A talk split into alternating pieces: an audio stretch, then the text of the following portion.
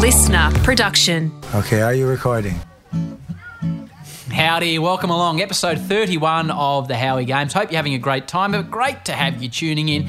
By the way, on that very topic, we got some download numbers this week from our good friends at Podcast One, and we were completely blown away by the number of people that are now listening to the podcast. It makes me smile. So thanks to everyone who last week made the effort to recommend the Howie Games to a new listener. We really appreciate it. Truly, we do. All right, this week's episode.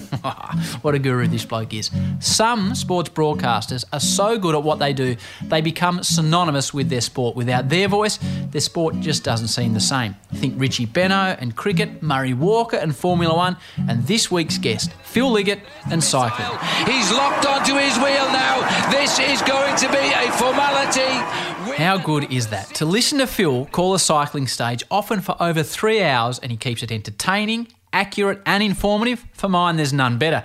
And as you'll hear in this chat, I count myself really, really, truly fortunate to have sat next to Phil in the velodrome at the Athens Olympics and watched him call the great Anna win an Olympic gold medal in the 500 metre time trial.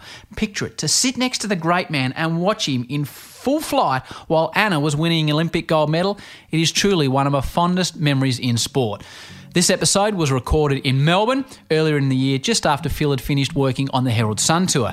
This chat covers all sorts of topics, to say the least, from bird watching to shoveling elephant poo, true story, to meeting the Queen, sports commentary, and Phil's pretty forthright and really honest views on Lance Armstrong. This episode hopefully has something for everyone. And I reckon the only thing that Phil is better at than commentating cycling is telling stories. The man is a natural entertainer. Hope you love it. Here's Phil Liggett, MBE. Oh, So when you search and then you find and know just where to go and thoughts that once used to cloud your mind, you see clearly and now you know mystery, what is to be revealed in King Selassie. Come on, children, trot with me. We want to reach Mount Zion. Couldn't be more stoked to welcome to the Howie Games, Phil Liggett. Phil, great to see you. You look fit, you look fighting, and mate, I appreciate you giving me some of your time. well, it's always nice to chat. Uh, informal, should we say? Well, this is informal. This is like we're sitting at a pub having a beer. Um, uh, these things normally start at the start. You've just finished the, the Herald Sun tour here yeah. in Australia. You've had a massive summer. When was the last time yeah. you were home? Well, I was home for Christmas, five days, but before that was October. Um, Trish and I, my wife, we celebrated our 45th wedding anniversary. I think we've kept it going because we never see each other. and um, it was in last March, but I couldn't afford time out in March, so I, I, hired a bird guide. Him, his car, did the lot for us. We went through three countries bird watching. Started in Johannesburg, went up to the um, into Botswana, a place called Nata. Then we worked down the Caprivi Strip, which is full of history, of course, when the South Africans joined Namibia to try and keep out the invading uh, Angolans in the Congo. And then we went, uh, came back down the Panhandle, down the Delta, and back home. We were out for two, just over two weeks. Saw 323 species of bird, of which 51 I'd never seen before, which oh. is for me huge. And then we still went to the farm. We have a farm up on the Olifants River in on the borders with Mozambique and uh, Zimbabwe. And uh, then we stayed there for the rest of the year. Came home for Christmas, then came out here. And uh, today's my last day, which is very sad because for some reason I've been coming here doing this sort of trip for 20, 20 years now. Wow. I just, I just love this trip this week, this last uh, four weeks. I landed on the 1st of January. Should have been on the eve of the new year. Allow, my schedule was for two hours in the hotel to bring in the new year with Gerry Ryan. Yep and the plane was five hours late. So instead, I put the light out in the hotel at quarter past four in the morning and uh, New Year's Day was dawned. This is the life we live. And now you, yeah. just you just covered topics there. This is in theory a sporting podcast. I could speak to you. We could make this a travel podcast, and we just speak about Africa, um, where I've just spent some time for an hour and a half. But we'll, we'll start at the start. You've covered off a few, few topics there. So where where where was uh, Phil Liggett born, and what did your mum and dad um, do? Well, mum and dad was at sea all his life, and because of that, he was, at, he was at sea. He ran away to sea at 16. Did and he? he? didn't come off the water until uh, mid, his mid 50s. Uh, Mum was quite badly ill. She suffered ill health. I was growing up. She she had me late in life, uh, 46 years of age, which in those days was a huge gamble. Right. My sister was 18 years older than me because, as I say, Dad wasn't home too often, so he must have been lucky when he came home one night and I popped out. and um, and so we just uh, I looked after mum. I was more like uh, a minder as well. I was very close to mum. And uh, Dad, I just didn't see him till he finally came off, off the ocean. What did I he mean, do? What did he do? He was a first class saloon steward on the big boats, Queen Mary, Queen Elizabeth. Right. Uh, but he was a, he was a, not a talkative man, so we never really explained. In those days, he was being a sort of a pioneer because he was sailing to here.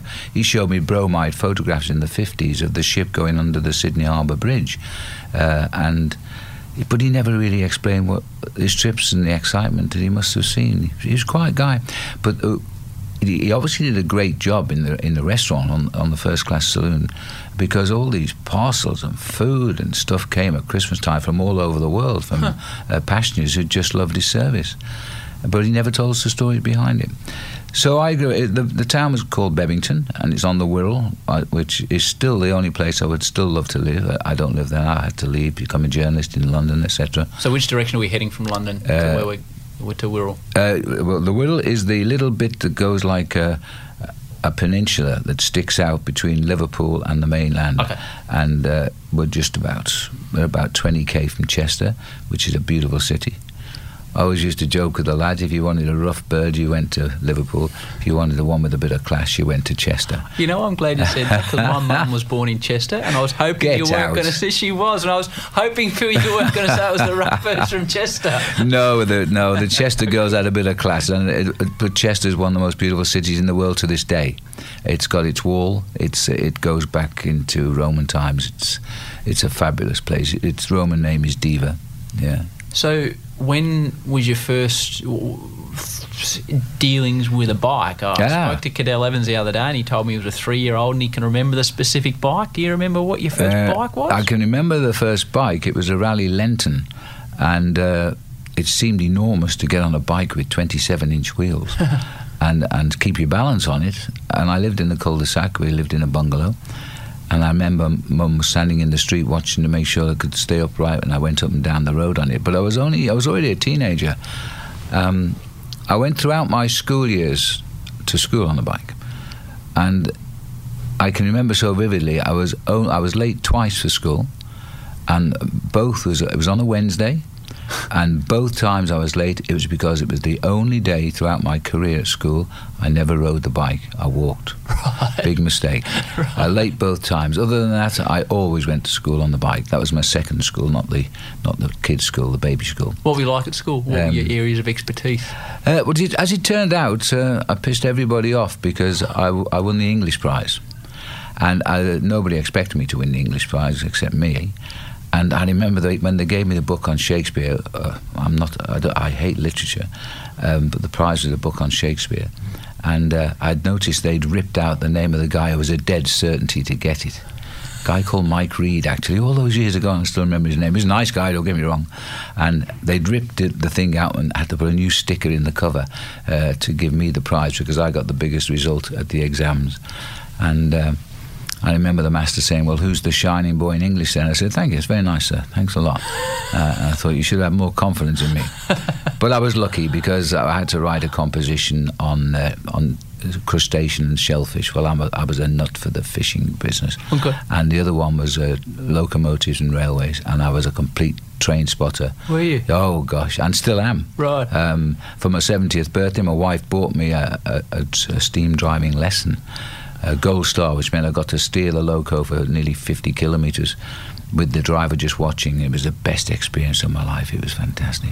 So it sounds like if you're into something, whether it be steam engines or Yeah. cycling or birding or animals, when you're into it, I'm you're, into it. You're right into it, mate. Uh, I don't have a lot of division, but um, I, I started bird watching because I wanted to know what I was looking at. Even on the Wirral, I, you'd see a blackbird, but okay, it's a blackbird. But other birds I didn't know, so I started to want to know. So I started bird watching. Um, I was fishing because I love the outdoors. I mean, my very first job when I left school was a zookeeper. Uh, and I used to ride to Chester Zoo on my bike. And Chester Zoo, one of the best zoos in Britain, and still is. It was the one that invented all the laneways on canal boats, so you could go cruising through the through the canals, looking at the animals which are kept basically in the wild on the islands. What was your job in the zoo? I was just uh, shoveling shit. And I had to go chasing all the animals I let out by mistake when I opened the back doors of the cages. They were over my shoulder and gone. I used to look after kangaroos, of course. I never thought one day I'd come and see them in the wild, and uh, and squirrels and stuff like that, and coatimundi little foxes. Um, I never got you never got to handle the dangerous stuff. They were specialised keepers with the snake pits and the crocodiles. It sounds like a good thing. If you were letting them escape, it's probably good that you weren't looking after the big boys. Uh, well, it probably was actually, yeah. And uh, I, I didn't do it for long because my ambition was to get some experience, but I wanted to be a zoologist. But you know, there was absolutely no money in my family, and no car, no nothing. And dad was never there, mum was ill, and I had to be around, and so I couldn't go to university. Not that I, am sure I had the brain to go, but I guess anybody goes these days. Mm. And um, and so I went zookeeping with and zoology went through the window because I couldn't afford to get the degree, and I had to work. And so I moved on from the zookeeping after hitting an elephant on my bike. I rode to work every day, but I didn't know that before the public allowed in, uh, it probably still applies in most zoos. Many of the animals they let out uh, they don't let the lions out or the predators, but I mean, the elephant's a fantastic weeding machine. You take him round the back and he'll shovel all those nettles in one hit. And so, round the back of the tea hut yep. was the Indian elephant with his keeper, uh, and the keepers are in love with their animals, by the way. Of course. They, they, they're, they're, they're kids and the elephant was working away around the back of the tea hut. I zoomed round on my bike, at the back of the elephant, fell off, and the the keeper. I remember he pulled the ear of the elephant down and said, "Look at this silly sod," and the elephant just trumpeted. it was unbelievable. Anyway, my bike was bent. So, so soon after I left, not for any reason other than uh, there was no, I was I was going to be shoveling shit for the rest of my life. That was basically it. So I uh, I took a job in an office, and from an office, a guy sat by me, and I trained him, and then he said, "You realise I'm not going to." do this job forever. It's a, I'm passing through. I'm going to become uh, the personnel manager of a big company that's opening. He says, and I like you, and I'd like to offer you a job when I get in position. That's what he did. So I what, became. What office was it? Uh, I, that was a stocks and shares office, but uh, animal stocks and shares. It was called the British Extraction Company, and I used to be just a clerk. You know, handling all the sales from the farms to the people. How'd you go? Of food. How'd you go with food. a sort of nine to five office? It wasn't a problem actually. Uh, we used to start at quarter to nine. We finished at uh, quarter to five at night, and took one hour for lunch. Uh, I, all my cycling was, was, I was starting to cycle. I was starting to race, but I wasn't racing just yet. But I was training hard, and um, I was only 18, so yeah, I was racing. And so the guys in the office, I remember the first day I went into the office to work, and all the guys were saying, "Oh, you knew, yeah." Uh, what do you do? I said, oh, I just ride a bike. And they said, um, they just said, well, uh, do you smoke? I said, no. He, he, said, we'll give you three weeks working here and you'll smoke. Of course, I never did, but they all did. And uh, then this guy did move, did get the job in this big company, and he offered me a job as an assistant to the accountant of the company. So I went to college and day release on the back of that, and I became an accountant. So I, even then, I was only 20 years of age. I was uh, I was saying to everybody, I'll be the most experienced pensioner in the business. I've done everything. And, and that's, in fact, is the way it's turned out. I am the most experienced pensioner in the business. But then I went from there to um, the accountant who I got on very well with. Uh, he called me in the office one day and he said, Look, he said, you're not going to be happy until you find out if you're a good cyclist or not, and you want to go and live in Belgium. I said, Yeah, I do. He says, We'll keep your job for a year. I said, Hey, you can't do that. I said, that even though I'm only 21, uh, I don't think I'll ever come back. It's a backward step, whatever the job was. Nothing to do with the job at all. I love the people, love the job. And so I, uh, I went to Belgium and left the company. I went back and visited, but I never went back. And I tried to make way as a pro. I tried to earn, first got to earn a pro contract. It's tough out there. So what were you like on a bike? Well, I was okay. I, and I mean, uh, it was the only thing I could do. I absolutely hopeless at all sports. I mean, at cricket, I couldn't. I, I wasn't a bad bowler, actually but I was hopeless at the game. In rugby, they threw me into touch instead of the ball because I was so light, and um, that was never going to happen. The only goal I scored in football was at five minutes to four, and the school ends at four, and the goalkeeper had gone home five minutes early, and I kicked it from the centre spot, and it went straight down the pitch and through the goal mouth. Beckham style. Uh, so he'd gone out the bloody, he'd gone home. so that's the only goal I ever claimed. But I was never ball coordinated. That's the problem. And to this day, for example, I can't swim. I owned a boat for 30 years, but I made sure I never fell off the bugger. And um, I don't know, really. I just got on a bike. because it got me to places without a car I would never have seen. We're only 25 kilometres from Wales, and the mountains, the Welsh mountains, are right there. Never seen them until I got a bike, and then I went on the bike, and then I saw these cyclists who were training, and I thought I want to be like those guys. Joined a, a really class racing club, and uh, and the guys started to help me, and and I could do it. And so I, I, I quickly became a first category rider, which was the ultimate. You start as a 3rd and then you work your way through by getting points in the races. And I got my first class license. Then I went to Belgium, and I thought, everybody's saying you get roughed over in Belgium, mate. The 200 rider fields, those guys just don't slow down. I remember starting my first race, and there was over 200 bike riders that day. And it was they call them kermesses, but they race on circuits of about 20 kilometres, and they do maybe eight, nine laps, whatever it is. And about 120 kilometre races at my age it was. And so, uh, first two laps, I was right on the front of a long straight line of bike riders. I couldn't see the back 200 riders. You ride over those horrible roads with cobblestone, mm. shaken to death. Things fell off your bike you never knew you had on them, you know. And of course, all everything's out my own pocket as well. If it rained, you had to throw your socks away because you'd never wash them white again, and so on. But when I was riding the race, I thought, what the, what the hell are they, they talking about? This is this is cool. This is not difficult at all. It's okay. We're going pretty quick. What I realised in Belgium is they just go faster and faster. And after five or six laps, we are, I couldn't believe it, but I got dropped by 150 bike riders. I just gradually went down the line of riders. I couldn't grab a wheel. Right. And then on my own. And I looked up, I thought, what the hell happened? I, I, I can't be dropped by 150 cyclists. It's impossible. And, and I was. And so a guy had taken me out there who was uh, English, but he lived out there for a long time. And he said, You were going well. I said, Yeah, but I said, I've just been dropped by the whole field. He said, Yeah. He said, That's racing in Belgium. He said, You'll get better. And the second race I rode, I was ready for it and I finished ninth, which was a, a great result. But there was not uh, 200 riders in that race, about 60 or 70, but I was ninth. And I didn't look back. I got a pro contract. Um, Worth how much? um, well, it's just a contract on the table. It's Right. bike and a jersey over in Belgium, Right. and then you prove your worth. Nowadays, they're big, sophisticated teams. So you get a bike and a jumper. Yeah, but I was racing at the same time as Eddie Merckx, who was the most brilliant bike Mm-hmm. rider, and to me, to this day, was the best bike rider. And Eddie w- was already as an amateur. He was a world champion, and he had a good-looking wife. He had a fast-moving sports car. And this guy was an amateur cyclist at the moment. They call him Liefhebbers over in Belgium. And so uh, he used to arrive and take his bike out the boot of his Mustang and and ride the race. Invariably won them. I never beat him. I didn't know him, uh, but I knew how good he was. And I got a pro contract. I hadn't signed it, and I went back for the winter in Britain. And at the same time, I've been writing articles about the British cyclists' plight in Belgium.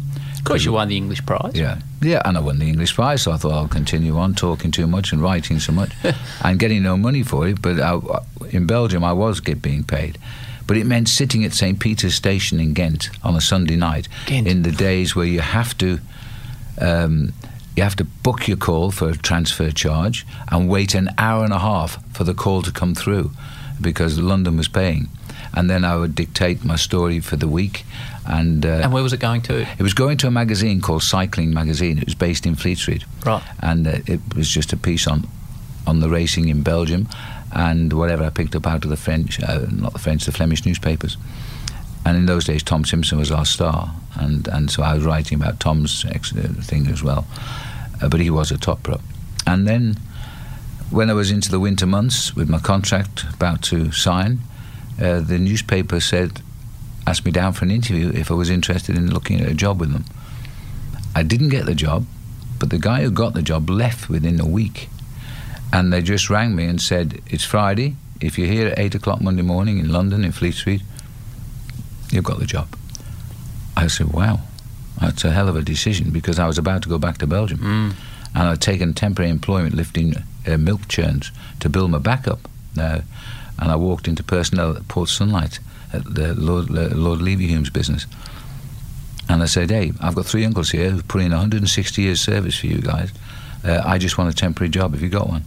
And they said they put me in the uh, canteen carrying milk. That's an aside. And so anyway, I was do, going through all this. That was the phone call actually came to the to the company, and you're not supposed to take personal calls. But the manager just said, "There's a phone call over there for you. Better take it." And that was the offer down by Monday, and uh, you've got the job. So I never signed the contract. And the real reason, uh, and this is the only decision in business I've ever made in my life to this day. Uh, I went down there and uh, and um, I didn't sign the contract, and the reason was because I couldn't beat Eddie Merckx. And I said to, uh, and I, that, Eddie and I now are very good friends. But when I used to interview him as a full-time uh, journalist and writer in the uh, 70s through to the 80s, then I started to ride with him through the Armstrong era. We travelled a lot and we ride, rode these charity rides together. And I told him the story many times, and he just laughed. He said, "Well, but I was I was the best, eh? and that's Eddie. Eddie is the most nicest man. In, So, so when you thought you would not go down the professional cycling path because you didn't, Hmm. broke my heart. couldn't beat Eddie Merckx, Yeah. did you have any idea about the effect that this bloke was going to have on the sport and how good he was going to be? And you were comparing himself, you yourself, to possibly the best of all time. He was total class. He was a world champion at 18 on the road as an amateur, and then of course he won it again as a pro. Then he won five tours. Then he well, won that's what I'm saying, Phil. You might you, you won five Tour de France's. Maybe Yeah. you sort of set your bar a little bit high Well, there. Yeah, I, I probably did, but I could just couldn't do what he could do, and uh, and I couldn't see. Well, I thought that guy's going to earn money, but am I going to earn money enough to make a career? Um, I mean, even Eddie nowadays jokes about the money these guys make because he didn't make that sort of money. He was the very best, uh, but he uh, lives a pretty good life, believe me. So life's turned, Yeah. obviously, life's turned out for the Yeah, best. But do you ever look back and think, oh, gee, I, I could have had more of a crack on the bike, or not? Um, oh, I regretted it for a long time. And in Right. fact, uh, the first thing they said to me when I went into the office, the editor called me over and he said, "Now, you realise you're no longer a cyclist. You're writing about cycling, but Uh. you, you pa- you've got to pack in racing." That's going to hurt. And I thought, "Yeah, right." Um, and then I didn't pack in racing, and he turned a blind eye. Then he started getting letters uh, from fans, people, readers, saying that um, it's nice to see the magazine at last has got a cyclist on the staff who knows what he's writing about and can ride a bike. And so that's why he was saying nothing. Then one day he called um, oh, called me over and he said, uh, "If you're late in on a Sunday night because of a bike race, you know," he said, "I'll sack you." And that's where that's where it stood. I was never late in. Uh, the only rule was I had to ride the top race of the weekend, which for me was getting harder and harder because there were long hours on the magazine. We always went to press Sunday through Monday, so I often slept on the mailbags through Sunday night, woke up and got on with the edit. And by Monday night, I was getting a bit tired. And Tuesdays and Thursdays, I used to race. I had a sponsor in South London. I used to ride races in South London. I lived in North London now. Uh, and at weekends, I was riding the hardest race of the lot. I used to get in the breakaways with guys I used to race with a couple of years earlier uh, from the Liverpool area. And guys would want to rough me up in the breakaway because I was too knackered to work in a break. You know, with six top boys riding for England or something uh, is what they're aiming at. Me hanging on. And they'd come back and they'd give me a mouthful, get up the front and do some work, sit in the bloody back, you know. And and I said, I can't. I said, I'm, I'm hanging in here. And then my mates had come up in the break who were Liverpudlians and they'd just say, eh, leave him alone. He's writing the story. He's all right where he is. He's all right. And uh, and so I, I got the breakaway on my side and all sorts like this, and it became quite uh, quite strange. But I, I could only do it for t- uh, two years because I got thinner and thinner. I was living alone, of course. Beans on toast was the highlight of my dinner. And, uh, Beans on toast, terrible, isn't Englishman. it? But, the but, but funny thing is, very nutritional beans on It toast. It is. So, um, and I had to cook it myself, and I was up at six every morning travelling to the office, uh, which I rode to, of course. It was uh, 15k, 20k to the office. And then coming back up Muswell Hill, it's a really steep climb coming home, so I was getting worn out just going to and from the office. And I was then I was getting down to, well, in stones, I was I was now down to nine stones, which is um, I don't know what is in kilos. Uh, let me just think. Uh, uh, ten stones is sixty-eight kilo. Right, so you're down. So I, I was getting down a 60. bit. So I was about sixty-five, maybe. Right. Uh, and for a man of my height, I was I turned sideways. I was disappearing. I was really thin. I hear you. And in the end, I, I just uh, the, then the editor had a brilliant idea. He said, um, "Get the get the cycling record book off the shelf." He said, "and break a record." I said, "What?" He said, "We want more interest in this place-to-place record breaking. Just choose a record, and and uh, I'll give you one day off a week to train." and he said, um, "and we'll pay your expenses on the day." And uh, and you can write uh, the spread on what it's like to break a record. So I started doing that, and I found this record in the books called Wantage to Winchester and back, two towns uh, over in the sort of westish, southwest of Britain. And uh, I trained for it. How far was it? Uh, it was 80 miles. I say you had to beat the time in the Uh, book. yes. Right. And uh, set it. And so, oh shit, I was going great. I was nine minutes up and only five miles to go. And then I hit the wall. I got the record by one minute 40 seconds, but I was nine minutes up with So you that. lost seven and a half Yeah. minutes over the last Uh, five I miles. was hardly riding at all. I was hardly moving. And I'd arranged in the pub to give the timekeepers and the officials um, a pub lunch. And I never went in that pub. They did. I sat on the car park floor with a bucket between my legs, being sick for an hour and a half after the race was over. I never got inside the pub at all. And uh, but I got the record. Did and made appear in the article? thing. Did, did you write the Yeah, it- article oh, yes. you were cooked? Oh yeah, yeah. And I didn't write the headline, and the headline was "Record breaking is easy." I was dead on my feet, but it worked. Everybody around Britain started getting going for big records like Land's End, John O'Groats, London, Edinburgh, the real big records. And my record stood for 10 years. There's a couple of top cyclists went for it and didn't get it. And then the guy who got it, I, I actually presented him with his certificate 10 years later, named John Woodburn. He was a brilliant bike rider. And I said, John, it, it really pains me to give you this certificate. I said, because you've stolen my record. And he just looked at me and he said, it was a good time you did. He said, I only just got it. And I thought that was a big compliment because Yeah. Wood, Woody was a great bike rider. And, he, and he, he said that. So, so that was my claim to fame. Then I stopped cycling. Uh, but I didn't stop riding. I got a few heart flutters uh, after I stopped.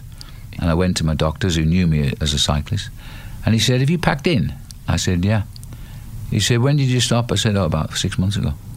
He said, Well, when you leave this office, he said, get back on your bike. He said, Because your heart's been built up as a cyclist, it's a muscle, and it's bigger than normal, most people's hearts. He says, and it can't cope with the slow moving body.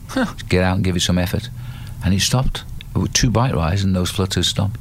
And you're still riding today? And I'm still alive today. and still riding today? I am still riding. I've had a good session here. I've done 500k while I've been here. 500k? Uh, which to me is enormous um, because I haven't ridden a bike much since last September. Uh, but the weather's been so nice here, Mm. and I've been slipping out. I try to avoid the riders because the fans would love to ride with me. Mm. But the fact is, they want to talk all the time, and I it's a one-way conversation when I'm on the bike. I don't want to talk. I want to actually be out and about, thinking, and enjoying the countryside. I mean, on the bike, I was up in Noosa for three days break between the racing, and by myself I went out. Went down. I just go down roads. I don't know where they go, and sometimes the cul-de-sacs after three miles, or they, they change to gravel. So I come back and go another way. And I went past this family of kangaroos, a big buck and a female, and a youngster which was looking after itself. And they just looked at me as I went past. Thought, what the hell is he doing on his bike? Because they never freaked at all. Hmm. And they were two feet from the edge of the road. Well, maybe they sensed your uh, zookeeping abilities. I wonder. In the past. I and thought, wonder. "Oh, this bloke knows. Yeah. He's got Yeah. us all sus. Next week on the Howie Games, a real treat for footy fans because the original idea behind this podcast was to hopefully inspire and motivate the audience and try and explain to people just what is required to reach the top. Chris Judd epitomises this. He's a two time Brownlow medalist and Premiership player in the AFL, and in many people's eyes, Chris was the player of his generation. From the outside, Chris Judd was one of those people that seemed to just be so naturally talented that he was always destined for something special. However, the truth behind his success is something completely different. This is a man that got to the top by working harder than anyone else.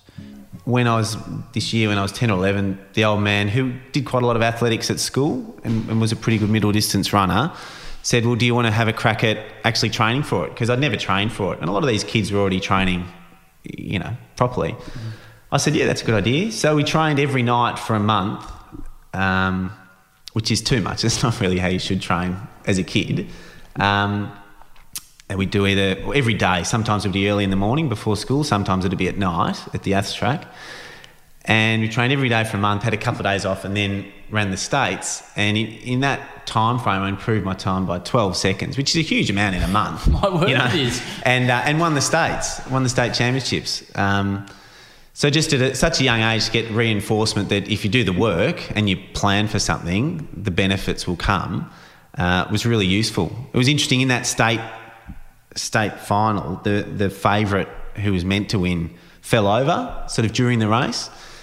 Um, I, I wonder if the lesson would have stayed as strong if he'd have ended up winning the race like he probably should have if he stayed on his feet. Um, you didn't do a sort of was it Clark and Land? you, you, you didn't stop and Not a chance. help him up, Not Juddy. a chance. No. Right, I just, just spiked him as you just went gave him a little cupcake as I, as I, as I ran past. That's Chris Judd next week on the Howie Games. Now, time now to go back to Phil Liggett. It's an amazing thing, Phil. And I was uh, I was thinking about it on the drive up this morning from Barwon Heads, which you would have been in not long ago. To. Yes, I know Cad- Barwon Heads cover well. Cadel's fantastic race, and uh, when you think about um, Formula One, you think about Yes. Murray Walker. Yeah, and I know about- Murray, and he's a lovely man. a- And you think about cricket in this part of the world, and in around the world, you think about Richie Benaud. When you. Yeah. think about cycling, Yeah. your name is synonymous with the sport, which is a bloody It fantastic is, thing, and um, like that. When you think Tour de France, I think a couple of cyclists, and I think Phil Liggett, Hmm. which to be tied to such a prestigious, wonderful thing must be fantastic. It is, and th- I think it's like when you do anything,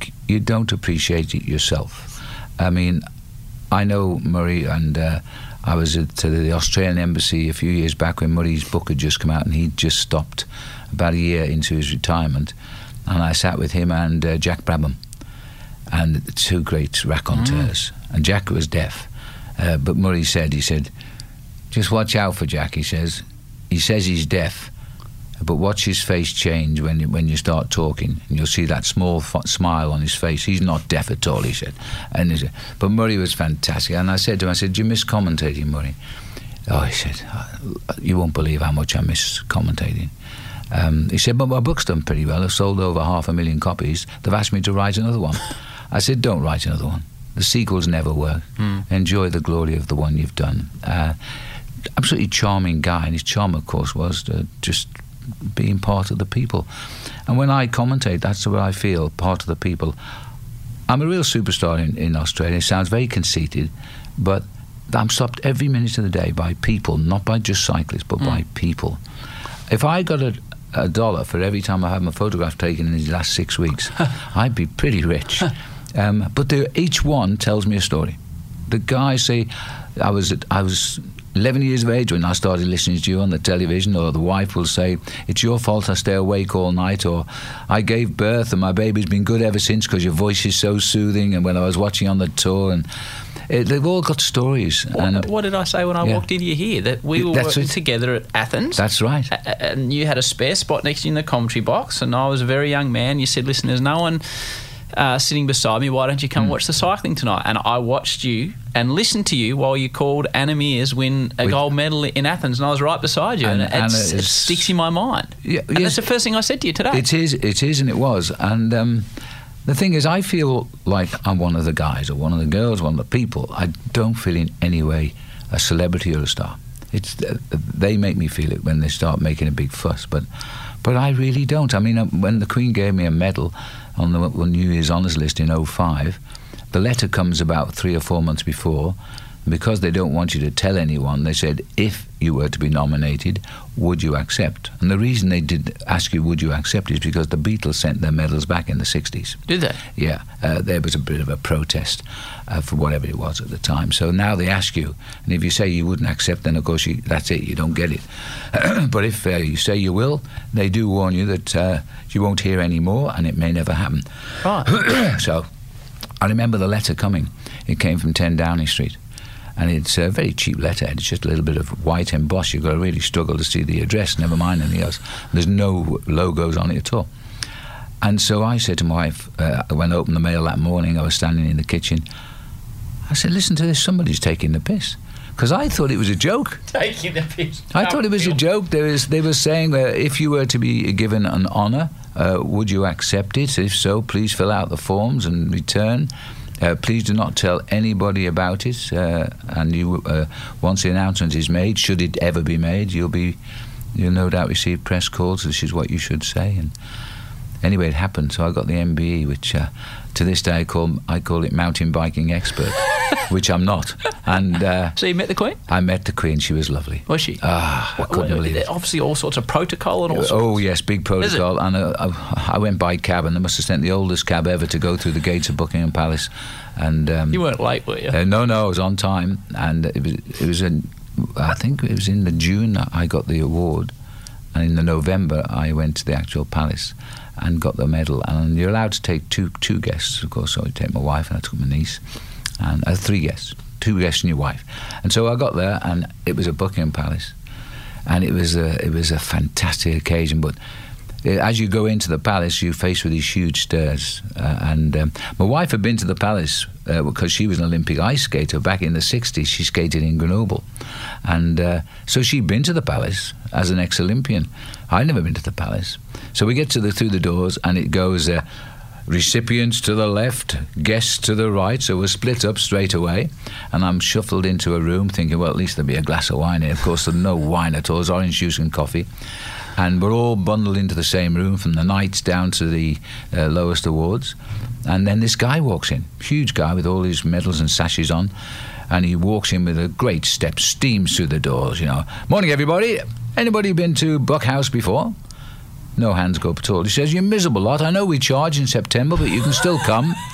And he said, Well, you're all obviously very famous, he said, so let's enjoy the day because today you're very lucky.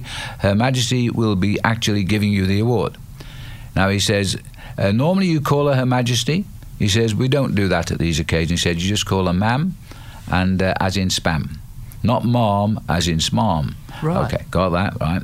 And he says, uh, if... Um, if he said, if he said, if you're a lady, you curtsy. If you're a gentleman, you bow. He says you'll walk straight up, right angles, turn left, bow or curtsy, then go forward to Her Majesty. Now remember, she's only little. Don't stop short. She won't be able to reach you to shake your hand. And he said, She will ask you a question. Do not give your life story in response. She has a lot of people. and he was like this. He was hilariously funny. then he just said, Any questions? And this lady by me, who had a huge wide hat on, she was getting honour for her services to the community of where she lived. And she said, Well, yeah, I, I've got a question. She said, Is there any possibility you could show me how to curtsy? He looked, he said, You're taking the piss, aren't you, madam? no, she said, No, no, I really like, I don't want to make a mistake. He said, Well, it doesn't matter whether you put your right leg in front of your left leg or your left leg in front of your right leg. He said, Both are acceptable. He says, But let me give you a word of advice. Don't go down too low because I've known them never to come back. he was very funny, and of course, when I got the the uh, I met the Queen, she she just simply said, "This cycling's getting very popular, isn't it?" I said, "Yes, ma'am, it is." Get off next. So uh, that was it. I was out round the back door, but when I went round the back door, uh, they box your medal for you, which the Queen had pinned on your lapel. It's a beautiful medal, actually, and. Um, and then the guys and the girls around the back said, "Hey, how did you get this job in television? He said, Everybody in the palace watches you on the telly. I said, What? I couldn't believe I was mm. anybody would watch me on television in Buckingham Palace. He said, No, he said, How did you get the job? And they wanted to talk for hours round the back of the curtains there. And I was supposed to get out into the auditorium and sit down and wait, which we did in the end. But I, I, I, see myself as, as one of the people, and I don't change. So, when were you first on telly? What was the first television report or commentary uh, you did? Yeah, well, I told you earlier, I, I, I, never asked for a job in my life, and it's true. Once I, I was offered that job in Fleet Street, mm. the only decision I made was never to turn pro. And from Fleet Street, I was offered a job as organiser of the milk race, which is the Tour of Britain, which I took. And then I became a freelance journalist. Automatically, I wrote for the national papers for a while. And during that period, I saw a microphone. I picked it up at the race finishes because nobody was telling anybody what they were watching, mm. and that was they I never got paid for those jobs. And the BBC had heard me, and, and just I did little string of jobs for the BBC radio, uh, and got got thirty pounds. I thought, gee, this is great money. This, and then um, then I got uh, a guy who was doing the television commentary for ITV, a guy called David Saunders he said, Would I like to go on the Tour de France in 1973? It was. I said, Would I? Yes. He said, Well, look, he said, I need a driver for the car. I'm doing the TV commentary for ITV. He said, I can't give you any, uh, any, any money, but I'll certainly cover your expenses. I said, I'm in. I've got plenty of freelance work anyway, so I made money that way. And so I became a driver on the tour with David. Never seen the tour, and what an experience. And then I, I remember going home in, at the end of the second year in '74, I said to my wife, I said, uh, you won't believe it, but there's some old buggers on that race who've done more than 40 years. I said, you'll never see me there. This year's my 45th. Can you believe it? Yeah, you're and, the old bugger. Yeah, no, I'm the old bugger. And uh, unfortunately, and David became a close. David and I were so friendly. We did everything together. He was I'll be honest, I didn't think he was a great commentator, uh, but he had a brilliant voice, and and and he, he got the sport on television, and the people at ITV loved him.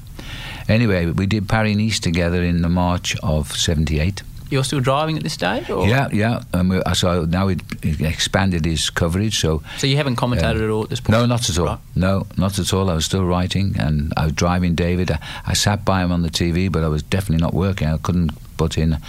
I got a little bit agitated sometimes. I either got the riders wrong or he didn't call with the excitement I would like to have heard. But he was the boss and I was the driver, and that's the way it was. That's the way it stayed. And we had good times together. And then in the March of '78, uh, we did Paris Nice, which is the race to the sun starts on the outskirts of Paris, in the, usually in the ice and cold, finishes on Nice in lovely weather. Uh, and, and Nice in March, you have these lovely yellow mimosa flowers.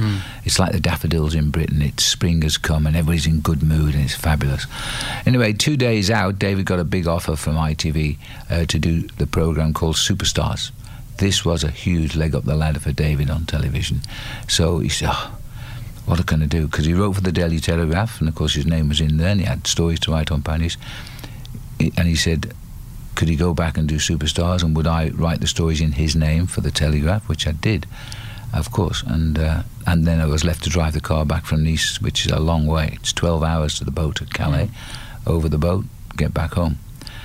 Uh, which is what I did, and uh, and his weekend went well. I spoke to him. I said, David, I'm back. He says, Well, you shouldn't be back. He said, You've driven too long without getting any rest. Um, I said, Well, let me just give you the car back. And so I went to London, and he bought me a little present because he'd had a great weekend calling the uh, superstars, and I, his articles had gone into the paper. Okay, no worries. They didn't know. I just said I was calling on behalf of David Saunders, dictated the, his story, which I'd written, and. Um, by the time I got home, Davy was dead. His car, he crashed the car. To this day, it was never explained. It, the car was not speeding. It was on the banks of the Te- River Thames in central London. It spun for some reason, and it the car was hardly damaged, but it struck a lamppost down the by where his head was. It hit his head and it killed him. Uh, three weeks later, a police car did exactly the same thing. No damage at all, no injury, and the police couldn't explain why they crashed either. So it was never answered, but the fact was Davy was dead. I just sat in the bathroom and cried, and uh, I just I immediately BBC Radio called me and said, would I do it? We had a big high high level sports slot in those days, quarter to seven sports news for 15 minutes on BBC, and they asked me would I go on at quarter to seven and, and do an obituary on David, which I did, and. Uh, and then a week went by, and then I got a phone call from television, and they said, "Look, we always wanted you to work on TV. There was never a budget for two commentators. Um, David's gone. He'd love you to work. We're not going to advertise the job. And believe you, we've had a lot of applicants without advertising it because a lot of guys were would have loved David's job. And they said, if um, if you want the job, done deal. Uh, I said, well, I don't know what to say, really. I said, well, of course I want the job. But they said, good. They said, well, um, it's a live, you're going to learn the hard way how to commentate because we're doing a live show from Crystal Palace in April. And, uh, well, I knew that it was on TV because I was the organiser of the race. I had 88 top professionals including Tour de France winner. And I was just the organiser. I was doing it for Mike Barrett, the boxing promoter. and I, uh, I went to I went to the palace. I did the job, and uh, I was up a crow's nest, up a lamppost, so I could see everything, and that's where the studio was, up, up a lamppost. And I remember sitting down in the studio because I, I learned then that nobody tells you how to do TV, and so I sat Never there, two monitors, and a, a telephone and a box, and, and I'm up a ladder, 50 feet in the sky. Then this guy comes up the ladder. He goes, "Hello." I said, "Hi." He said, "Everything all right?" Uh, well, I said, Dad, yeah, fine. Just don't know what to do. What? Is this your first time? I said, yeah. This is the guy we now know as the floor manager. He says, well, you've got two televisions here. We call them monitors. He says, when the pictures on both are exactly the same, you're live. He said, if you want to cough or swear, press that red button. They won't hear you. And he said, other than that, enjoy it. Good and, luck. And that was him gone. I thought, gee. And then, of course, the, we were live into this uh, program called World of Sport on the Saturday afternoon, well watched program. And they usually we usually come off the wrestling. And during the re- ad break, the phone rings, and I pick the phone up, and he goes, um, "Hello, old son," he said. Dickie Davies here? Dickie Davies talking to me. This guy was such an icon in Britain at the time, top host. And uh, I said, Dickie, hi. He said, Good luck, he said. I'll give you a big rap when I come across to you after the ads. He said, All you got to do, Phil, is remember why you got the job. I said, Dickie, I have no idea why I got the job. He says, because they like you. He says, don't change when you go on television. That was the best tip he ever got. You know, people try to change their accent or they try to be posh. Um, they, they get too stiff. And that was the best advice I've ever got. And I've told it to the guys who work with me because I get lots of various analysts. Uh, I say, just be yourself when you start talking. Uh, Just forget the viewers out there, entertain them. And that's what I've tried to do ever since. And I remember uh, I didn't think I'd done a great commentary, but I also found that unless you make a real cock up, they don't sack you either. And, uh, and gradually the sport got more and more popular, and then live every day on the Tour de France, and the Olympics came. I did the Moscow Games in 1980 for ITV, 84 for BBC in Los Angeles, and now I've done 15 Olympic Games. I've done winter sports as well, and and I've had a good life. But it was all. Uh, that's the only advice I got off Dickie was just be yourself. It's funny you say that about media that you don't get any training, you don't know you're going any good until you get the next job up or till Yeah. you get the arse. So, so watching a as a commentator, who, who you know, I've just been doing obviously a lot of cricket and stuff like that, Mm. but now, whenever you watch the tour. The hmm. obvious question is how the bloody hell does that bloke figure out who is who? And I'm sure you get asked that question I- I- a million times. But as a commentator, I, I call a game of footy. There's 36 blokes out in the ground, and there's a fair bit of work involved making sure you know who those guys are. And you're obviously immersed in it, but Yeah. gee, you must have to be on your toes at those vital moments. Yeah, and the first race of the year freaks me out because Yeah. all the team colours have changed. Correct. Usually, and the- for some reason, every year, the, this year, it's currently everybody's got blue jerseys. Uh, t- nobody gets together, and, but that's the way. it is. Some years it's yellow, some years it's black. But uh, hey, it's really difficult to So work. day one's out. like, oh, yeah, it's a nightmare. And so what I do on the, a day one of a, of a bike race, if it's a big race with the World Tour riders, where I know most of them, um, I start uh, listing all the guys who can win the stage. So if that, if that team guy gets to the front, it's ninety percent sure if it's a sprint, it's this fella, uh, and he'll be the survivor. And so, on the first stage, you you can struggle, you can get caught, but I've been pretty lucky. It's um, and riding styles, but in the old days they didn't wear crash helmets or wear sunglasses. They just rode the bike. Nowadays, crash helmets are compulsory, and everybody wears sunglasses. And so now you've got to look for other clues. Sometimes the shoe manufacturers give a guy a red pair of shoes or a blue pair of shoes. That's a good clue as to who he is. And now we've got uh, a a set of twins race for Britain. They're on the top team, the Yates brothers, Simon and Adam. Hell, well, we had to tell them to change different sunglasses. You wear white and you wear black because we haven't a clue. These guys are identical, and they're both very, very good bike riders. And so uh, it's a nightmare. Uh, you've got a, a serious database. In fact, I was speaking to Matty, Matty yeah. Keenan, who Oh, yeah. does a lot with you, and Yeah. he, he was telling me that your database gets updated while you're still on air. Uh, That's, it's that's correct. how specific you are with it. It's correct. Even yesterday, as a, as the winner crossed the line, I called up his name, Ian Stannard it was, typed in one victory, Sun Tour Stage 4, uh, February. It's already in. Uh, by the time I close the lid, all my results are in for the day. And even before he just came in, I just done all the results coming out of France and Spain and put those in. Right. If it's a if it's a stage race, I'll put the first three in. If it's a one day race, I just put the winners in. Is if, it it, the- if it's a classic race, I put the first ten in. Is it an obsession? Do you have an obsession? Yeah, I guess it is because you know I mentioned a long time ago now in this conversation about being an accountant. Yeah. Well, I was a statistical accountant, so what I had to do was uh, get the raw product and calculate what they put in to make that product and how much it cost, and come up with a cost price figure for the wholesale sale of the product when it was finished. It was foam.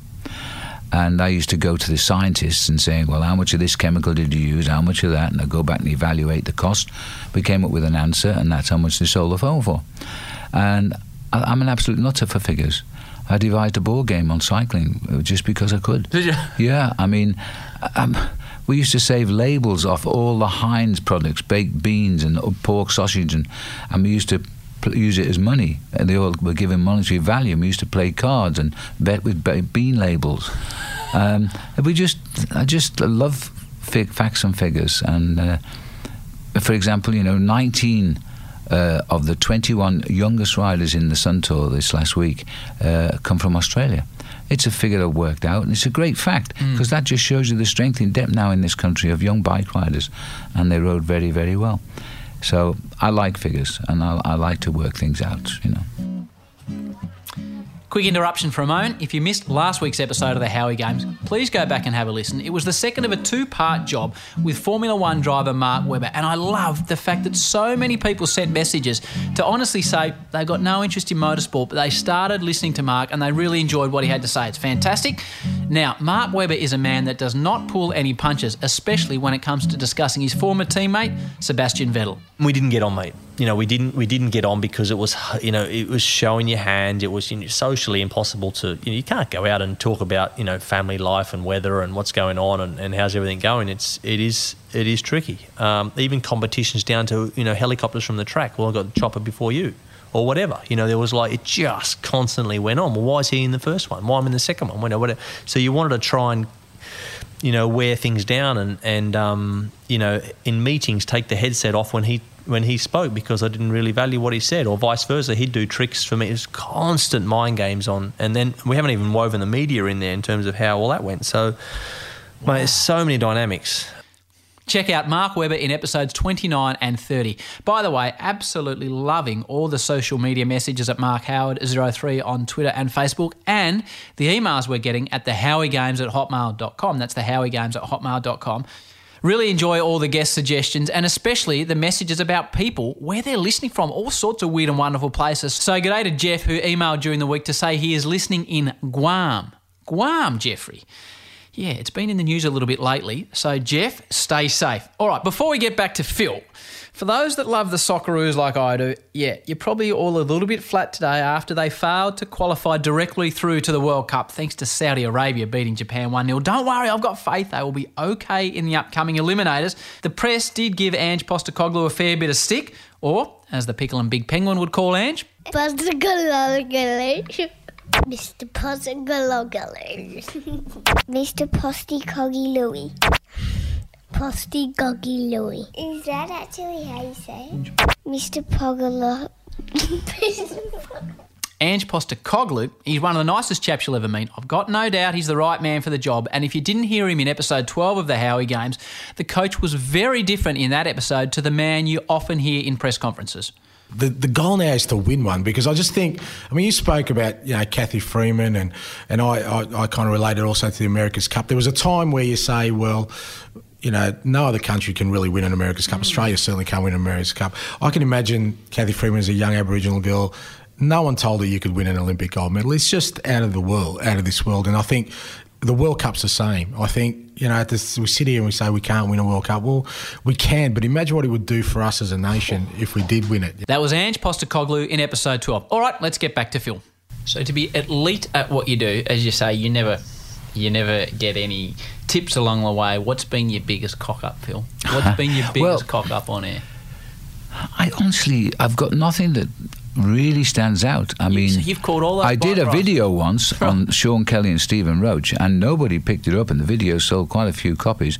But it was Sean Roche and Stephen Kelly, and I never realised it, and nobody wrote about it until one day I'm playing it through at home. I said, "What did I say?" I never got one letter of complaint or comment. And, and I actually said that on the video because those are the two most famous Irish cyclists ever to ever to face the earth. So you've never got a stage winner wrong? Uh, yeah, I've got I've called the stage winners wrong. Right. Um, so how do you back up uh, with that? well, I, I think if you're honest with your fans, then Yeah. they know you're human. Um, so I try not to be too dogmatic. Uh, although there was a guy, and I can't remember his name, an Italian guy, and I insisted it was him with Paul Sherwen. He said, "No, it's not him. He hasn't won." I said, "Yes, he has. We're on air." and uh, and of course, uh, oh, what the hell was his name? Zanelli. Zanelli was his name. And I met him years later, and we, we told him the story. He, f- he fell about laughing because he retired and became a manager of a big team. Um, but uh, no, I've never had a real, real uh, cock up. Okay. But you do make mistakes, obviously. wood. Touch touch wood. wood, yes, please. So Armstrong has been holding everything under those legs till the last climb, and now he has launched the attack. He wants to win it out, Duez. We knew that. We were just not too sure he had it in him. I guess watching the tour for me, um, in my favourite moments, and it, oh, it's strange in a way looking back now, but my favourite moments were call were when you were calling Armstrong and he was doing what he was doing Yep. and he was dancing in the pedals and all those things. And he obviously came out on, on Oprah of all things. And I remember I was away, Yeah. I was sitting in a hotel. I was away um, too. I was here Right. in Adelaide. Well, uh, and I, I still the week before on radio when they Hmm. announced what was going to happen, I remember defending him saying, "Nah, he, he won't have. It'll be okay," because you want Yeah. to believe. Yeah. So I remember my stomach it sank when I heard him that first question from Oprah, and Yeah. it was just bang, bang, bang, and he said, Yeah. "I've done this, I've done this, I've done this." Did you ever take banned substances to enhance your cycling performance? Yes. Yes or no? Was one of those banned substances EPO? Yes. Did you ever blood dope or use blood transfusions to enhance your cycling performance? Yes. Yes, yes, yes, yes, yes. Yeah. Yes, yes, yes. Hmm. My heart sunk. Wh- What did yours do? Oh, I just stared blankly at the television. Like you couldn't believe Um, it. I was in the Hilton Hotel in um, in Adelaide. Right. Uh, I'd gone for the start of the tour down under, and when I arrived at the hotel, because it was known he was going to make an announcement, I thought a film star had arrived behind me Mm. because there was a block of camera crews and journalists, and the, the driver of the car said, "Shall I take you around the back?" I said, "Why?" He said, "Those people are for you. They want to, they're going to interview you and jump on you." So I said, "No." I said, well, "Let's go." So I opened the door and I couldn't get out of the car. They were straight in with the cameras, their tripods, and everything, all about. Uh, what do you think now about Lance Armstrong? Yeah. And what could I say? He hasn't said anything yet. We all guessed what he was going to say, but he hadn't said anything. So then we got rid of the, all the press, and then they they arranged a, a, the t- a TV in a big lounge downstairs, all the press to watch the announcement, and the management uh, hotel uh, offered me a private room uh, away from the crews who were going to only want to take shots of me because everybody thought I was in bed with Lance Armstrong, which is absolutely untrue. But I was I was uh, doing a lot of work with Lance Armstrong, uh, but through other people, not through Lance. I never earned a penny off Lance, but I I like the guy and. Uh, I liked him as a work work like person. You you never know Lance Armstrong. Nobody knows Lance Armstrong. He's not a particularly personable character at all. Uh, my wife, for example, didn't like him, and uh, but I admire what he was doing. And so I, I was just sat at the television and watched with a couple of the organisation. And uh, I thought, oh, shit. I mean, what do we do? Because I once said, um, if if uh, if he ever gets found positive for taking drugs, I think I'll pack it in. And I still to this day get mails. In fact, some guy wrote a column in uh, in Adelaide this, this year saying, "You said you give up, Phil. Now just go." Um, they don't forget. No. But the fact is, I can't go because, as as is always the case, I've got contracts years in advance, and I can't walk out on the contract. But it, I, I took a, a real setback. I mean, I remember I went bird watching near my house on this uh, wetland, and the phone rang. It was a journalist from the Sunday Telegraph. He wanted to talk. I said, "Well, let's talk." So I talked to him. But the article was pretty damning when when it came out on the Sunday. Damning on you? Yeah, just because I was uh, was I really fooled? That their feeling was I knew everything. I knew absolutely nothing. But surely you, you weren't you, you you've never been there as the special comments man. You're a caller, so Yeah. you're, you're I was a caller. What. Um, what happened was in uh, in a race. strange. Well, in the, in the uh, about 2002, when Lance was now pretty famous. Uh, I was in the hotel during the Tour de France, and Lance came running out of a room because we don't speak to Lance on the tour. And he came running out. and I thought he was going to hit me for something, so maybe he didn't like the commentary I'd just done. or something. And he goes, "Hey," I said, "Hi, Lance. What do you want?" Um, did you get a letter off a guy in Calgary in Canada? I said, Yeah, I got an email. I said, I thought it was a joke. And this guy had said, Lance had asked for me to do this gig in Calgary to raise money for cancer. And um, and I thought it was a joke. And I, I just made an excuse and said, I can't make it. It was in September. And we're in July now. And so uh, Lance says, No, I, that's exactly what I said. He said, uh, I said, Well, I've, I've turned it down, Lance. Man, you shouldn't have turned it down. I don't like the guy they use on the mic. And so I asked for you. I said, Well, and I'd never spoken one word to Lance throughout all his career.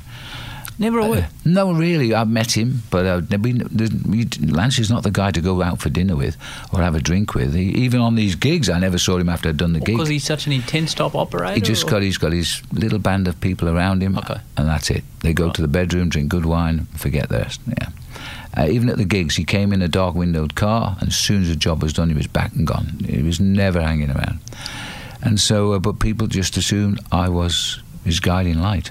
And, uh, and so I, I wrote back to this chap who turned out to be a really genuine guy at the end of the day in Calgary, and we are friends now. And I just said, um, I said, Joe, to, to the guy, I said, um, apparently what he said was absolutely true. I said, look, I'm available if you want me. And they paid me a few thousand bucks. Um, but everybody who rode with us, to, I rode as well, and it was a functions and I rode. And I said, um, we, everybody who rode had to pay a minimum of $25,000 to ride with us. And some guys paid 75,000. One guy paid 75,000. He was the big money spinner. He was a brain surgeon. And so we gave him a yellow jersey to ride in, one of Lance's yellow jerseys, and he, they gave it to him because the biggest money earner. The second got the green jersey, and then we gave a polka dot jersey. and we raised two and a half million dollars uh, on two rides and, and a dinner over the period in uh, in Calgary For cancer. for cancer. And you know, I can't, you can't fault Lance for that. And Lance had already told me he never took drugs, which of course he was lying. But uh, sometimes he believes he doesn't take drugs. He just saw it as a way, in his words, to do what everybody else was doing and get the job done. And we'll do it better. That's what I found out later. And so there was a kid on this trip, and he came from the Cook Islands, which is millions of miles. It's like further than Perth is from here when we're in Melbourne. And I, uh, this kid came, and he was 16 maybe. He had his old bike with him, and he sat on Lance's table at the dinner function. And the only table table's a tent. And over halfway through dinner, Lance looks up and he says, uh, "Hey, kid." He goes, "Yeah." He said, uh, "How'd you get to sit on my table?" He said, "Well, I, I raised the money." He said, "What? You raised twenty twenty-five thousand dollars to come here?" Yeah.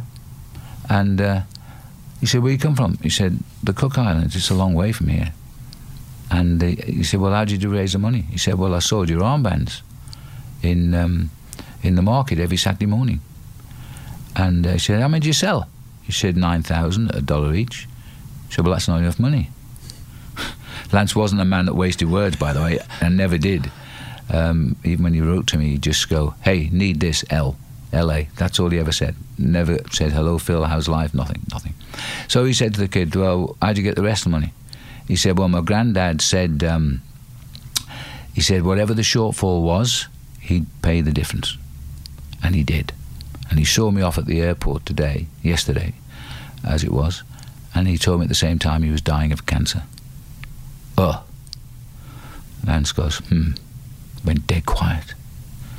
In the conversation, carried on with the meal. I was drawing the raffle later. There's a fantastic brand new Trek Madone, state of the art bike at that time. The Madone was brand new model of Trek, and Lance had brought one with him to auction, and I was the auction uh, to raffle rather, and so I went up to draw the draw the raffle, and I was just on the stage, and then Lance uh, walked over and he called me down. He said, "Hey, the kid gets the bike." I said, "What? What's his number?" What's his number? all these people have paid all the dollars and now I've got to call this kid's number out. So that's exactly what happened. The kid rode the bike next day, finished in the front group alongside Lance, and that's the other side of Lance. And Lance, don't forget, raised $600 million for his cancer over the years.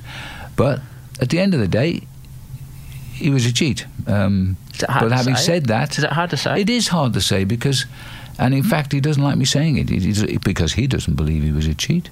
He believes he was doing what was necessary to get the job done. They're his words, because and the, and the organisers have to agree because Uh, they've left an X on the winners of the Tour de France for seven years. Well, it's ridiculous. Tour de France has a history. You can't not be a winner, but they wouldn't give it to the second place riders, which is always normal, because they knew the second place riders were drugged, hmm. and and so that's the way of the world in that period. So do you feel as a you know I still don't know how I feel about it. I still like I. He's got a podcast. I'll, I'll put you on it. Lance has got a podcast, and I hmm. listen to it, and I enjoy it, and I still think, He's a very convincing talker, yeah, well, I think he did amazing things. And then the other side of me, hmm. but he did. yeah, yeah. So He did amazing things. Even when he, he won one of his tours by only 61 seconds. yeah, And if only Jan Ullrich had realised, Lance was absolutely buggered. And Ullrich should have won that year. But Lance won it more or less on kidology. And he, saw- he he won it by 61 seconds, which is a real close finish. So have you spoke to him since? Have you ever? Like, do you feel? No, sadly, I mean, I used to, I did a lot of these things with him, Yeah. and a lot of the rides, and uh, all over Canada. He came to South Africa. We had a big deal in South Africa as well. It brought out the hundreds of people when we went when we came to the tour down under, uh, and he was the legend for the week, and he rode the race. He pulled him in, and Kevin Rudd was then the prime minister here. Oath he Uh. And, and he came, and I interviewed Kev, Kevin Rudd about Lance. I said, um, I just said, um, Premier, what about uh, you're, you're here, but you don't normally follow cycling. Why are you here? He said, for him. Mm. And he pointed at Lance. And of course, Lance got a big cancer institute, got the government to cough up a lot of money. That institute's now working for, in, in South Australia. So he's done so many brilliant things. Uh, So if you if you if you walked into the room now, I don't know what. Look, I don't know the answer because to answer your question, I've never spoken to Lance since September the 9th, 2011. How do I know the date? Because I was with him in Toronto. Right. Uh, never seen, never emailed. He must have seen all the comment, good and bad, being made levelled against me, Mm. but he's never ever contacted me. Uh, knowing that- does Lance, that hurt do- you, mate? Um, I'm not sure. I just don't know is the answer. Uh, I, I, I don't know what I'd say if I saw him. I mean, he's been in the same town as me, but he, he's watched the race from a sidewalk. He's never never gone to anybody to do with the race. do you consider him the winner of those Tour de France? I do. Oh, I do. Mm. Um, and it's a shame he hasn't got the titles. He believes he's won them, of course. Yeah. And and, and he, you'll never. He's very proud of his seven winners' jerseys, and he won't take them off the wall because, as far as he's concerned, he won those races, and I think he did. You mentioned Murray Walker early on, Mm. enough Lance. You mentioned Murray Walker and him saying to you, um, it was my first job in Formula One, so I remember interviewing him and just being Yeah. blown away by Murray Walker. And, and Yeah. uh, I didn't realise when you said that he, he wished he hadn't hung up the microphone. Mm, well, I don't think he had a choice in the matter. I think they Mm. phased him out, which is a great shame because the people watch Formula One Oh, for him. That's exactly right. You know, uh, his distinctive voice, his cock-ups. Yeah. It's wonderful. Yeah. This guy's going for terrific round this bend. Oh, he's just crashed. Yeah. You know, they're wonderful. Yeah. And that, that's why people watched it because it was entertaining. The commentators now are very, very, very good. But I don't give a shit how not many valves is in that engine. It's not. It's, it, we're, we live in an Oh. entertainment industry. Yes, Time, exactly. That's what it says on my visa here. Yeah, my right. work visa says entertainer. Yeah. So entertain. So, do you look at that now and think, right, I'm just going to, you know, and, and, and it was explained to me that uh, the Americans, I think it's NBC, have said to you, Mm. you, you work for as long as you They want. are. I. I went. It was last is- last April, which is unbelievable. They said. Or in this industry. Yeah, the boss, the big boss, flew to London because they've got the rights for the Premiership. So he'd come to see this match in London, and he took to, came a day earlier to London, and he, he said, "Could I meet him?" They sent me an email. I said, "Yeah, great." thought, Christ, probably going to say when your contract's up, "This is it, pal. Time to go." But that's the way we Uh, think in the uh, media. Of course it you is. get to the boss, you think, oh, I'm cooked here. so I went in, lost my iPhone on the way, by the way, but I got it back seven weeks later. But anyway, I, I went in and I met him, and he was very friendly. He said, "Sit down." He said, "Well, let's have lunch." And then he said, "When are you going to retire?" Just like that, never no messing around. When are you going to retire? I I said, "Well, really, it's up to you because um, you, you've got two more years of me, uh, and then I'll be seventy-five or six. So I said, I'll be pretty old by then." Um, and he said, uh, no, no. He said, we're not talking now. We're talking into the future. He said, look, we've only done this once before NBC. It was with the golf commentator. And we gave him this option. You give us one year's notice. And then we'll find a replacement. And I said, I said, good heaven, lad. That's, Wow. that's really putting the pressure on me. Um, and that's how it stands. A word of mouth, no contract. Uh, I've got to give him a year's notice. So, do you think back to what Murray Walker said to you and just think, because, you know. Yeah, me- media moves on, but the first time you're not commentating the tour, for me, as, as a massive fan Yeah. of yours, it, it won't be the tour. Yeah, and, and uh, countless people say it. Yeah. Countless. Which they is just- lovely. They shouted across the street, "Hey, don't retire!" I say, "Oh well, I'll have to one day." yeah, but don't do it yet. Yeah. And you know, they're fantastic to me, and, I, um, I'm very flattered. you see, I've got this voice, but I've got a frog in it right now. But I've got this voice, and uh, they they called me the voice of cycling. But the guy that gave me that was a guy called Stephen Phillips from Channel Nine. In 1990, I was working. Uh, he was a front man, and I was working at the cycling in Auckland at the Commonwealth Games. And uh, he suddenly took a link, and then when he went live, I was alongside him on the track, and he says, "Well, I'm joined now by the voice of cycling, Phil Liggett." Never heard the expression in my life, and it stuck. And it didn't just stick in Australia; it went round the world. And and it's it stayed ever since. And sadly, poor old Steve Yeah, died last year. last year he I think did. he had a brain tumor. Yeah, very And quickly. I loved his sense of humour. Uh, he was he was fantastic, and he, was, he became a, a brilliant researcher at the games too. He looked after me because he knew the sport. Hmm. but he's the man who, who did it, and, and I was very sad. I didn't know he'd gone till till after he'd gone, as it were.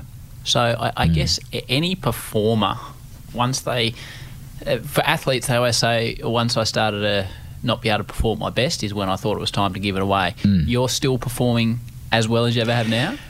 So I was, even this morning, I was lying in bed thinking, well, I reckon uh, the comedy was good yesterday. Right. I'm happy. I, I analyse it because I always say to my wife, she's on watch, but she wouldn't have seen these shows, uh, not yet anyway, back home. And so she she's destined to tell me that I'm talking rubbish Right. or, or forgetting names or wandering off at a tangent, uh, like I've been doing here. And uh, she she said, uh, "I'll let you know when it's time to get out because uh, don't don't let yourself down."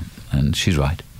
But you know, somehow when people only only this week I was at Mitchelton Winery with Gerry Ryan, and uh, he had a lot of important people there, and just the two cycling teams, the top teams, Orica Scott and Team Sky were there. Chris Froome was there, and they interviewed me totally impromptu. I didn't know I was going to be interviewed because I was actually voicing the show halfway through the dinner.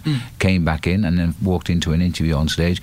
Matthew Keenan was the guy that uh, jacked it all up, and uh, the, the question, of course, is when you're going to retire. First question, and the answer is I don't know. I just don't know when I'm going to retire. But they say, well, why don't you just enjoy life? I said, but, but I am enjoying life. Yeah. This is not a job. This is uh, this is just being me. It- it is and, you. And why should I cancel all the free tickets around the world when I'm seeing my friends in every country Mm. I go to? Um, and I walk off the aeroplane in Melbourne or in Sydney. I know what bus to get and which where to go. I walk up and down Melbourne, I know where all the streets are. Um, no, I, what, what have I got to give up? All, I give up is, in effect, destroying my life. Right. Uh, but the the key is if uh, if uh, I'm still in contact with the kids, despite my age, Yep. I'm still in contact with the kids, and I hopefully still think like they do. And the there's young cyclists on, in this race. I had dinner with a few uh, night before the race because of the sponsor. They're treating me like I'm some god, you know, and all they want to do is to hear their name mentioned on television by me. Hmm. Then they made it, as far as they're concerned, which is very flattering. And and I don't realise the power I've got because I never feel anything more than being one of them. So, so you're talking about that power and the last few years, and you will do a million of these, so you won't even realise it's me. I, I'd, I'd done a, a sports show on a radio station here in Melbourne, Triple M, and Mm-hmm. whenever we're about to get to you in the ad break to talk about the tour, the various co-hosts, I've had a, a guy that I've worked with a lot, a Yeah. guy called Wayne Carey here, a, footballer, and I Yep. always say, mate, this bloke, he, he's the best sports commentator on the planet. He's like, I don't really watch cycling, you know, what, why is he your favourite commentator? And I sort of explained to him. So to sit here now Yeah. with you and chat about everything you've been through, but what is the essence? And uh, mate, you could. I've already taken up your time. This could be a forty-five minute answer, but what do you reckon succinctly is the essence of successful sports commentary? Well, even though we've we've been talking for however long we've been talking, but whenever I've told you a story, Mm. I'm seeing the pictures of that story. I'm not just telling you words out of a newspaper. I, when I talked about Lance, I can see Lance sat at the table with that kid right now. And I can tell you on the left was this good looking girl that always her husband had paid so she could go and ride with Lance. And I can see them round the table. And I talk in pictures. And, and that's, I think, I've written five books on the sport. Um, and it, you just see things. I look at the television. People talk about the Liggettisms, you know, phrases which come out. Um, I said something about the, the, the rabbits are about to be put back in the hutch. I don't write these things down the other day. They just pop out of my brain, and I never know what's going to come next. And then I read on Twitter, "Did you hear the guy said the rabbits came back out of the hutch?" oh, geez, did I really say that? you know, because and then this guy in America wrote a book on the Liggettisms, and so he sent me a copy. He, he told me he was going to write it, and I, I turned about. Did I really say all this lot? And he'd played back every tape he could find literally played back and wrote down everything I'd said over the period of years. Uh, that was when I was working with CBS. And, uh, That's elaborate. and those books have sold incredibly well. Uh, the people still bring them to me to sign now. Even in Australia, they find them on Amazon or somewhere. You know. Uh, to me, it's the elastic band. Yeah, when I hear, I want to hear the Phil talking elastic's about, about the, to I'm, I think to myself, right, when's he going to mention the elastic? Because It's someone's, you know, they've got eight meters in front, nine meters in front. and so, and I used to when, I did the early days of Paris Roubaix for CBS, I used to work with a guy called John Tesh, who was pretty much a Hollywood celebrity. He married a top tennis player there, and he was a composer.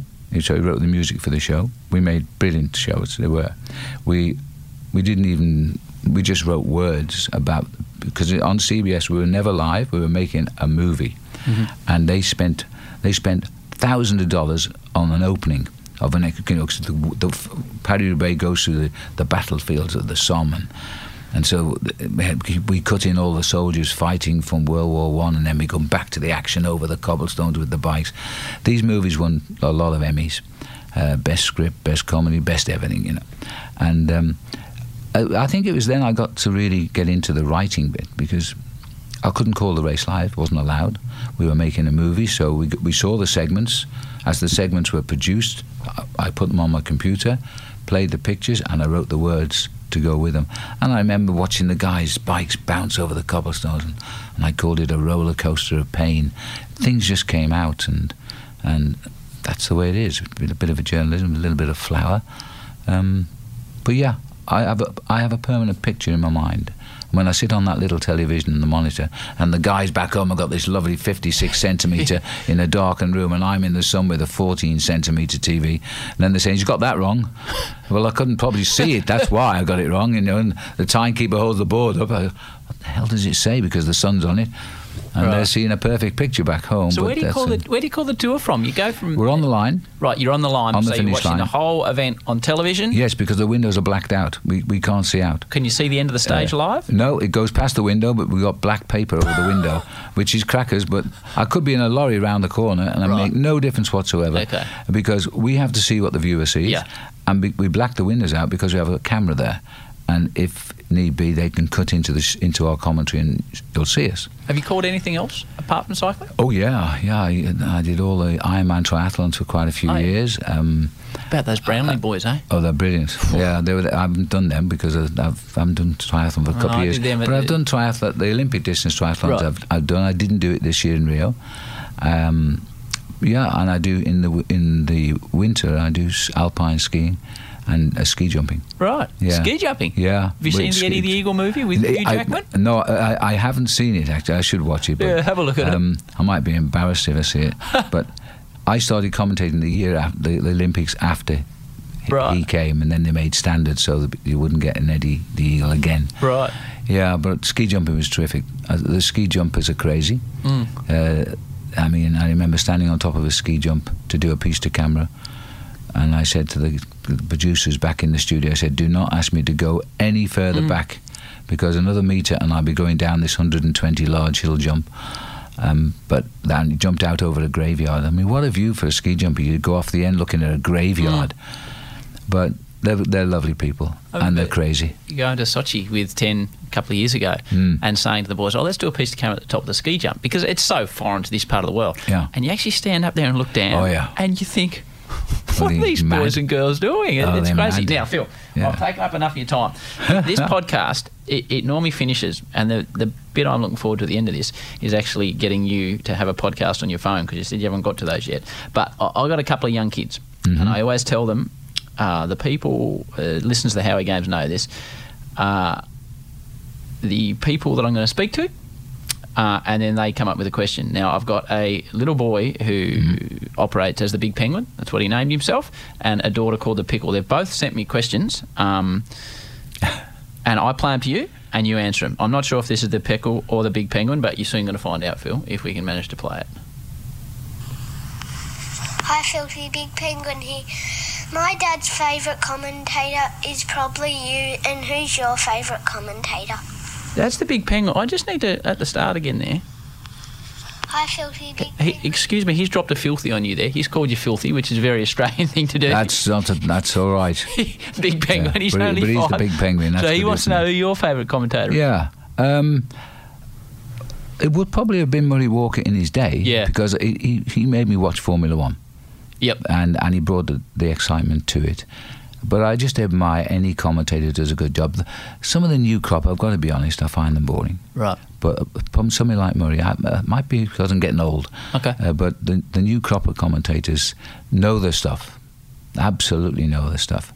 Uh, but hey, I want somebody to entertain me at the same time. so Murray did that. The best that Mika Hakkinen could do, I think, is to take third position. No, my goodness, he takes pole position. Incredible. All right, I'll let the penguin know now. that This is the pickle, who is now just turned seven, um, and I played her a bit of the Tour de France, and she was listening to you commentate. This is what she had to say. Hi, Filthy. Pickle here. Daddy has to wear ma- makeup at work. He says he doesn't like it, but I think he does. do you have to wear makeup, and do you like it? So she's got Well- right to the gist of the whole TV performance scenario. The very first time uh, it was American TV insisted we put makeup on. Yep. Stop the top of my head getting shiny and damp me down, and, and of course the makeup girls. Uh, Get to work on my face. They make me look pretty good. I'll be Mm, honest. they do. I do. Uh, sometimes I think I should do this more often, but at the end of the day, uh, and I forget to take it off. And I'll, I'll tell a little story. We were in um, Forster Tuncurry in the, one of the roughest pubs I've ever been in my life. You're in the triathlon Uh, up there. Yes, I was Yep, doing the, the trial. and I went up there, and I put makeup on in the gents' toilets, and it was a real rough gents' toilets.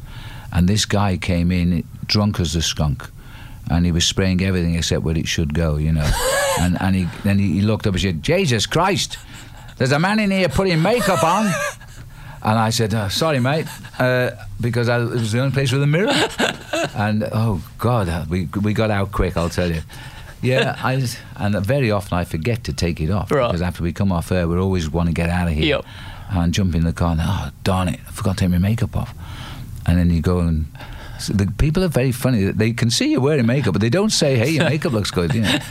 But the answer is, I do like uh, some of the makeup artists. Basically, on the tour, we don't have any makeup on. Uh, because we don't appear long enough in camera. But when we're doing Olympic Games, of course, uh, makeup is the makeup at nine o'clock, and then we get starting work. And, And away you and go. sometimes I look in the mirror, and I think, hmm, she's made me look pretty good. yeah, maybe I should do it more often. The wife might fancy me. Phil, uh, as I said, I've taken enough of your time. We haven't even got onto Africa and your passion for saving the rhino. We're going to have to come back and we'll, do, we'll do another one. We'll have to do another it's been episode a great of the. Harry I Games. took stories out here which I thought I'd long since forgotten, but Well, as, I think I've been around too long. as I said, to sit next to you and watch Anna Meares win and to hear your call live right Yeah. next to me, not on a microphone, was absolutely brilliant. So, and mate, just- Anna, let me just you, Anna is now a real friend, and I've been with her in Adelaide just recently because she's the ambassador of the Tour Down Mm. Under, and we went to a big rhino function at the Adelaide Zoo, and she actually auction, uh, she bid for an auction item, and spent a thousand bucks on uh, on having the zoo botanist go to her garden and explain how it should be laid out, etc. Right. Because she said her garden's been a bit rough. Now she's retired, she's got more time to do things. And so I foolishly sent her an email after that. I said, Anna, thanks for the money you spent uh, on your garden. When you know what you're going to do, I'll come and dig it for you. I thought she'd say, yeah, right. Then she said, okay, thanks, Phil. thanks, Phil. I'll keep you to that. I thought, ah, what have I said? Yeah. Phil, it's an absolute pleasure. Thanks for having a chat with us on the Howie Games. I've really, really enjoyed it. Me too. Cheers. Phil Liggett, what an absolute ripper. Champion of a bloke and very generous with his time. Long may he commentate cycling. MJ and I hope you enjoyed the episode. Life is treating you wonderfully well. Until next Thursday, peace and love. And we can do it if we try, try, try. If we try, try, try. If we try, try, try.